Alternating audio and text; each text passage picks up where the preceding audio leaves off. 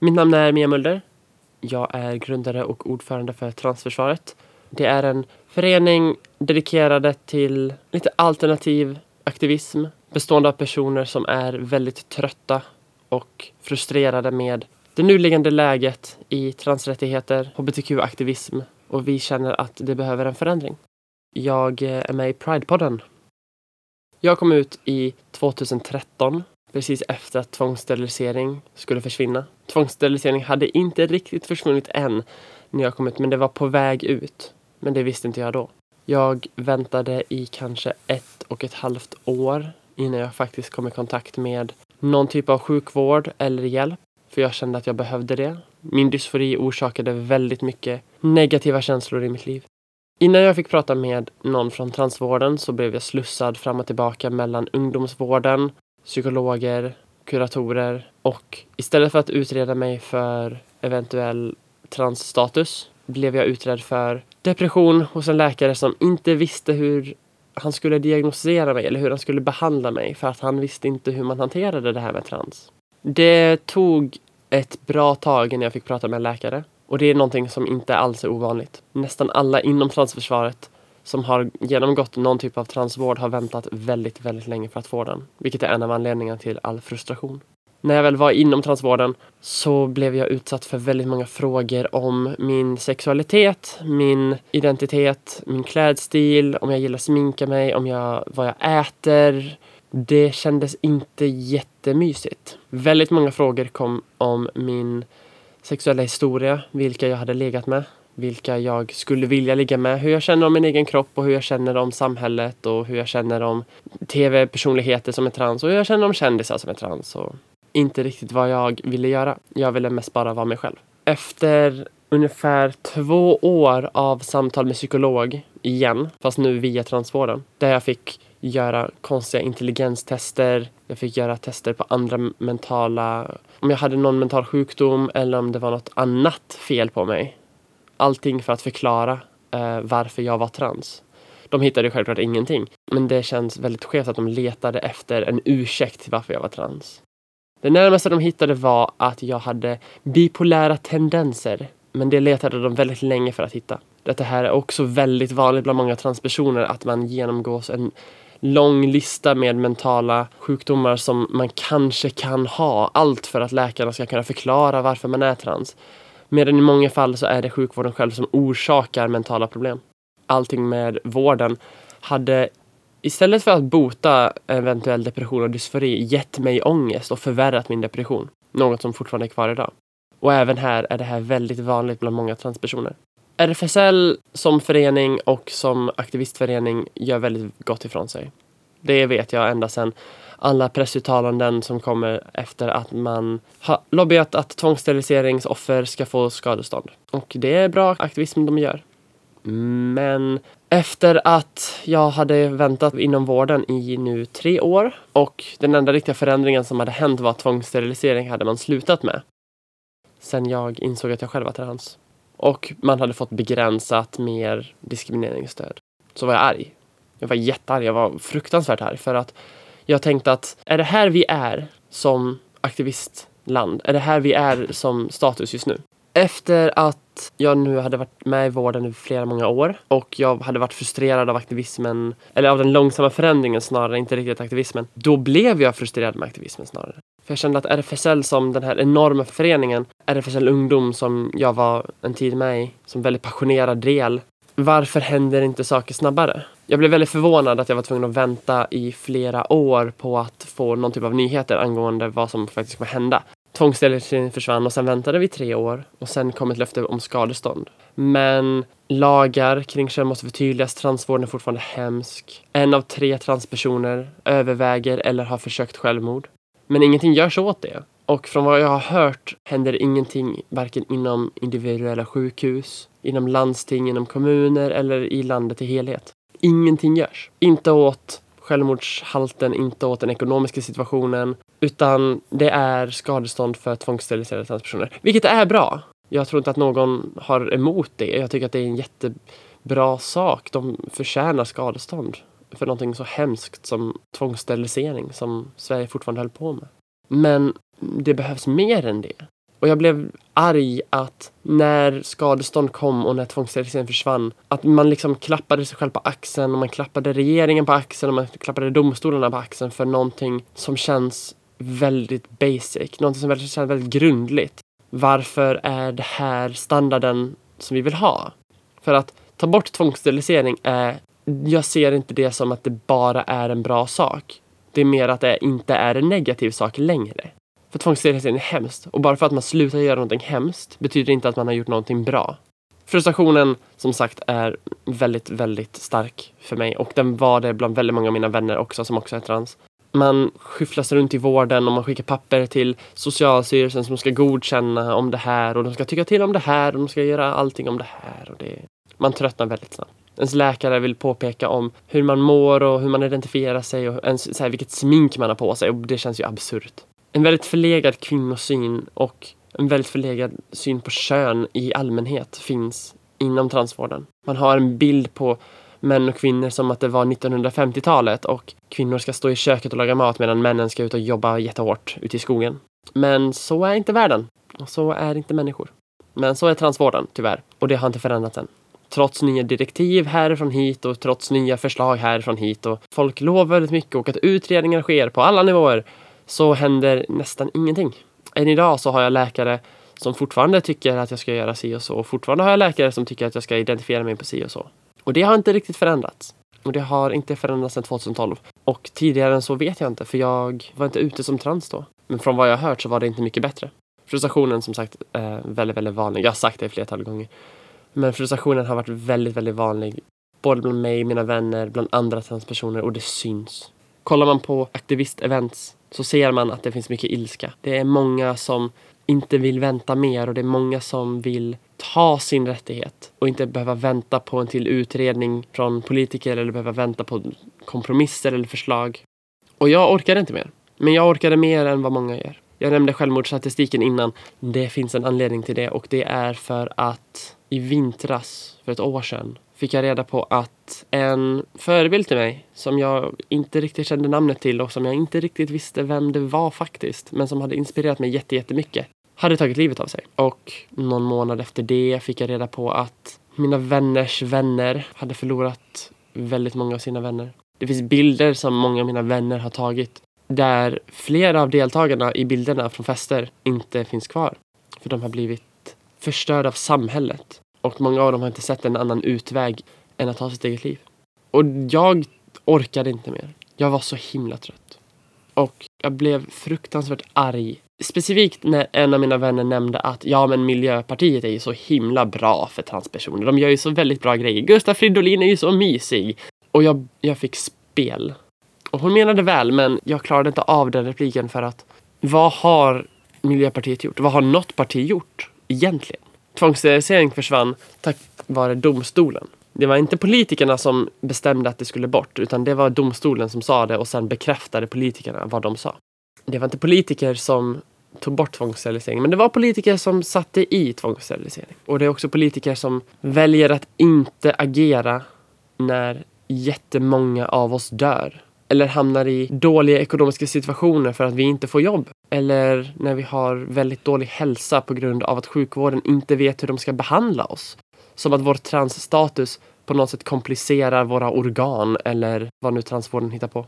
Jag orkar inte mer. Och därför grundade jag Transförsvaret. Som först var en förening bara för att samla ihop arga personer i min vänkrets. Som kunde vara arga tillsammans och ha lite hat mot Socialstyrelsen, sjukvården, landstingen, staten, regeringen, politikerna, kommunpolitikerna. Alla som har makten att göra saker bättre för oss men som inte gör det.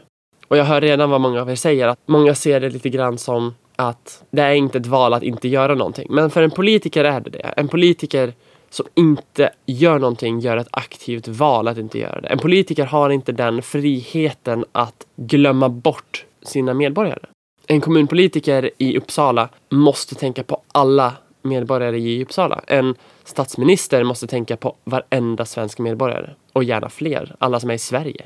Eftersom politiker måste göra ett val i allting de gör, antingen att göra eller att inte göra, så var vi jättearga eftersom det här betydde att de inte gjorde någonting. Det var ett aktivt val att ignorera och det måste vara ett aktivt val att ignorera för att det är inte bara vi som har skrikit för oss själva individuellt till våra läkare och våra politiker utan RFSL skriker. RFSL Ungdom skriker, Transföreningen FPE skriker. Det finns många föreningar som skriker. Och det finns många föreningar som lägger fram bra lagliga förslag och så här, det här är vad vi vill att ni ska förändra och det går att göra. Och även Socialstyrelsen, alltså en förening, en organisation till och med, som beslutar om vår identitet och beslutade om vi skulle steriliseras och beslutade om här, de har kommit med förslag, men politiker lyssnar inte. Politiker står stilla. Kunskapen finns. Den har funnits sedan 70-talet. Och RFSL började sprida den inte långt efter. Det finns kunskap om hur man gör världen säker för transpersoner. För andra länder har gjort det. Malta just nu, Malta, mitten av Medelhavet har jättebra lagar. Norge har gått om oss. Danmark har gått om oss. Men svenska politiker har bestämt sig att istället för att anpassa sig i transvården, faktiskt ta tag i frågan som där, där det finns kunskap. Det finns ett enkelt sätt att göra allting och få problemen att försvinna på ett bra och hälsosamt sätt. Så har våra politiker bestämt sig för att gräva huvudet i sanden och låtsas som att vi är bäst. Men det är vi inte. En kort debatt under Stockholm Pride var det språkrör från varje hbtq-utskott från de olika politiska partierna på en liten debatt. Och de blev utfrågade och de pratade om situationen eh, i Sverige i de flesta hbtq-frågor.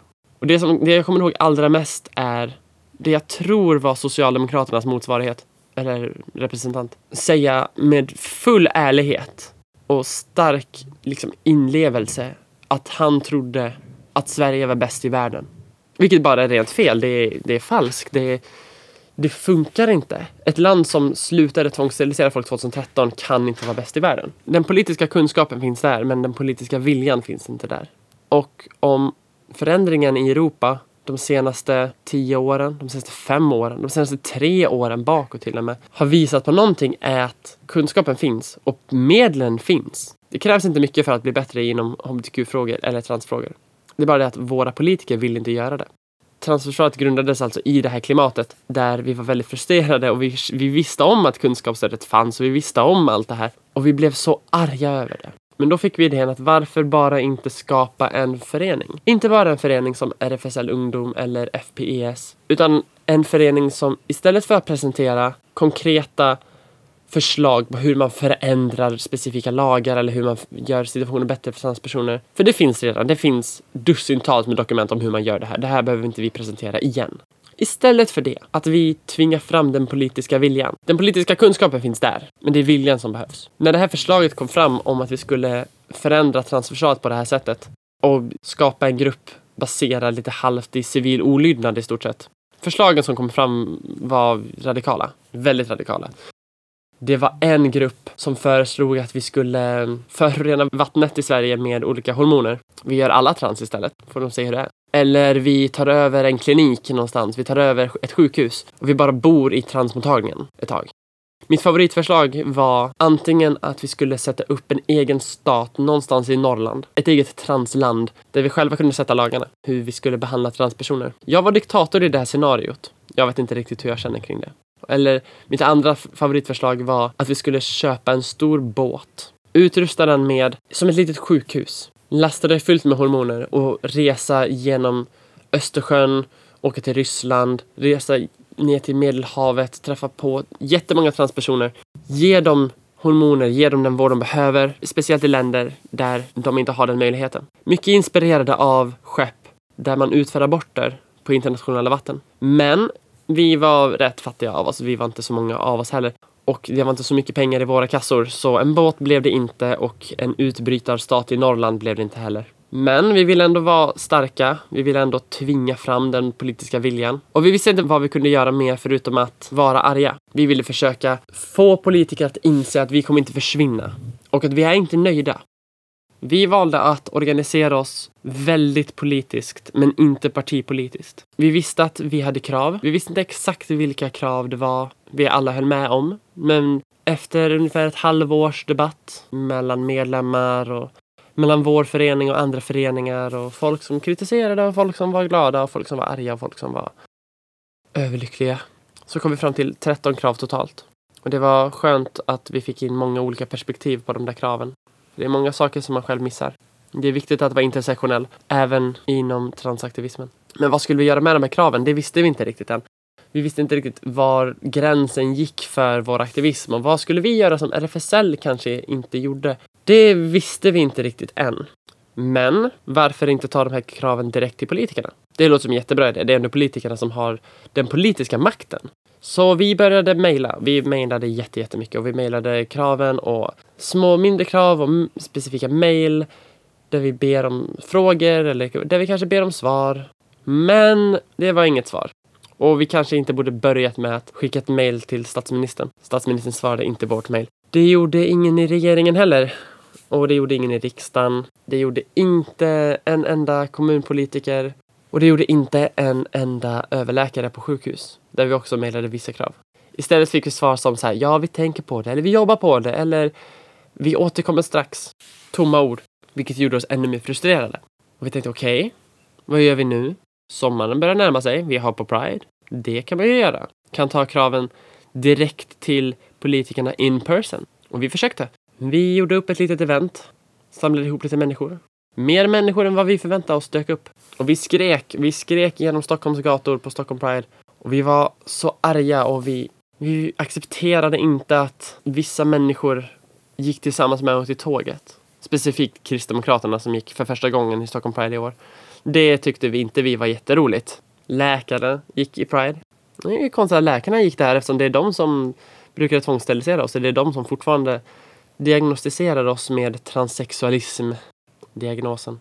Psykologer gick i Pride. De, de skrek vi också åt. Men vi delade bara ut vårt krav till kanske något hundratal personer. Några politiker vet jag inte riktigt om det blev. Och vi blev ännu en hel del frustrerade. Vi åkte runt lite grann. Vi åkte till Malmö, gick på deras Pride. Stor succé där. Ännu mer människor kommer där. Mer människor känner frustrationen, känner ilskan och håller med om våra krav. Men det blev inte så mycket respons. Tystnaden kom efter Pride. Det hände inte mycket.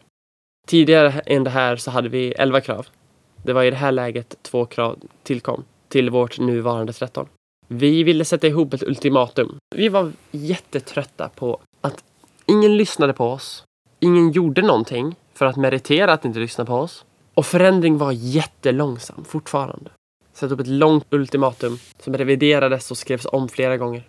I ultimatumet kräver vi att innan 21 november det här året, 2016, så ska kraven antingen ha uppfyllts, påbörjats eller att vi ska ha fått en tillräckligt god ursäkt till varför det inte har hänt. Än så länge har vi inte fått något svar och vi förväntar oss faktiskt inte att vi kommer få ett svar. Men vi kan hoppas. I ultimatumet förklarar vi situationen för transpersoner idag. Vi förklarar att situationen som den är idag är ohållbar. Som sagt, när en tredjedel minst av transpersoner har övervägt eller försökt självmord med ett mörkertal som är jättestort så är situationen oacceptabel. Vi förklarar det här specifikt till Stefan Löfven, vår statsminister. Åsa Regner och Gabriel Wikström som sitter i regeringen.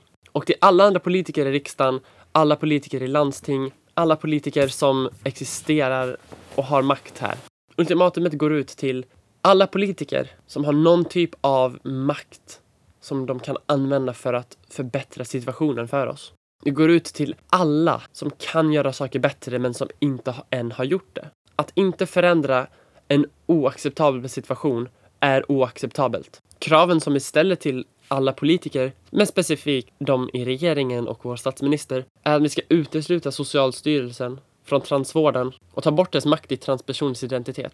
Socialstyrelsen har redan för mycket kontroll över transpersoners liv och när de beslutar över vår identitet är det ohållbart. Vi kräver att transvården ska standardiseras över hela landet. För i nuläget reser transpersoner mil, timmar, dagar för att komma till en klinik som kan ge dem acceptabel vård. Vissa kliniker är mer fungerande än andra, eller snarare vissa kliniker är lite mer fungerande än andra. En tidig poäng som vi kom fram till var att bara för att vi är en transförening betyder inte det att vi inte heller kan göra saker bättre för grupper som kanske inte är så stereotypiskt kopplade till hbtq-rörelsen eller för transrörelsen. Därför har vi också som krav att man ska förbjuda onödiga ingrepp på intersexpersoners könsorgan utan deras egna tillstånd och önskan. Att man gör ingrepp på små barn för att de ska passa en könsnorm är brutalt, omänskligt.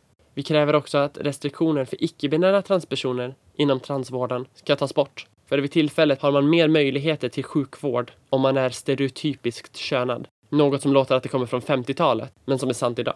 Vi kräver att forskning och statistik görs kring transpersoners hälsa, välmående och ekonomiska situation med mål att förbättra transpersoners generella välmående. Just nu vet vi inte ens om löneskillnader mellan cis-män och transkvinnor till exempel. Finns det löneskillnader mellan cis-män och transmän? Det vet vi inte, för sådan statistik förs inte. Vi kräver att restriktioner för asylsökande transpersoner inom sjukvården tas bort. Asylsökande transpersoner har rätt till vård. Alla människor har rätt till vård. När asylsökande transpersoner kommer till Sverige har de rätt att få det vård de behöver. Det är inte en radikal åsikt. Vi kräver att väntetider inom vården och hos myndigheter ska reduceras genom att ta bort alla onödiga möten, prövningar och provperioder. Jag ska inte behöva ha ett möte specifikt för att prata om mina före detta sexpartners för att jag ska kunna få ett dokument signerat när jag ändrar mitt personnummer. Det är ologiskt. Vi kräver att man avskaffar juridisk könstillhörighet och inför könsneutrala personnummer. Att ha könade personnummer fungerar inte längre. Och ursäkten att man ska sterilisera transpersoner eller att man ska behandla transpersoner annorlunda på grund av personnummer är en jättekonstig ursäkt. Ursäkten användes på 70-talet när man skulle sterilisera transpersoner. Även fast sterilisering är borta är det helt ologiskt. Vi kräver att all deportering av asylsökande hbtq-personer till länder där de sätts i fara eller saknar grundläggande skydd och rättigheter ska avslutas. Flyr man ett land förväntar man sig vara säker. Att deportera hbtq-flyktingar till länder där de väntar förtryck är oacceptabelt. Man kan inte låtsas att Sverige som land är bättre än landet man skickar människor till om man skickar dem till fara. Skickar ni en asylsökande hbtq-person till ett land där de riskerar att dödas och bli förtryckta, då är det ni som förtrycker dem. Vi kräver att åldersgränsen inom transvården ska sänkas. Unga transpersoner har lika mycket rätt till vård som äldre transpersoner. Även här är inte det en radikal åsikt. Alla människor har rätt till vård. Vi kräver ökade möjligheter inom transvården att spara könsceller, att ha alternativa könskorrigerande ingrepp eller för sekundära transitionsbehandlingar. Även här är det inte en jätteradikal åsikt. En vård ska vara ordentlig. Den ska inte vara kompromissfull. Vård ska vara kompromisslös. De här kraven är väldigt grundliga och de tog jättelång tid för oss att bestämma över. Som förening så är vi fortfarande väldigt unga. Vi har fortfarande inte existerat i ett år. Under större delen av vår förenings livstid har vi diskuterat de här kraven. Hur vi ska formulera dem och hur vi ska få dem att låta så enkla att genomföra som möjligt eller hur vi ska få dem att vara så omfattande som möjligt. Kraven är klara nu. Det tog oss ett halvår att diskutera vad vi skulle göra. Men de här förslagen är inte riktigt nya. De har blivit föreslagna sedan 70-talet och ännu tidigare än så. Skillnaden med oss är att vi kommer inte be snällt om att de här kraven ska genomföras. Det här är inte förslag till staten, det här är ett krav. Det är en del av vårt ultimatum. Kravet har som sagt till den 21 november att uppfyllas. Den 21 november har vi demonstration i Stockholm. Vi tar kravet på allvar. Och vi kommer göra allt för att de ska gå igenom. Jag vägrar uppleva att en vän tar livet av sig på grund av att en läkare har en konstig åsikt om dens utseende. Eller för att någon byråkrat på Socialstyrelsen tycker att de ska bevisa sin identitet mer. Eller för att idioter bestämmer sig för att kränka. Eller för att misshandla. Eller för att mobba. Enbart för att personen är trans. Jag vägrar. Jag orkar inte av det mer. Jag vill inte mer. Och det är så många av medlemmarna känner. Vi orkar inte vänta mer. Situationen har varit ohållbar för länge. Alla krav samt text, förklarande, kan hittas på vår hemsida transförsvaret.se. Eller ja, transförsvoret.se. Vi finns på Twitter där vi oftast hänvisar till politiker, mobbar dem lite grann på Twitter tills de faktiskt gör någonting. Vi finns på Facebook där vi också förbereder events, där vi organiserar oss mycket mer. Jag orkar inte vänta mer. Vi kommer ta vår förändring. Vi kommer tvinga fram förändring. För att förändring kommer inte när man ber snällt. Förändring kommer när man tar den.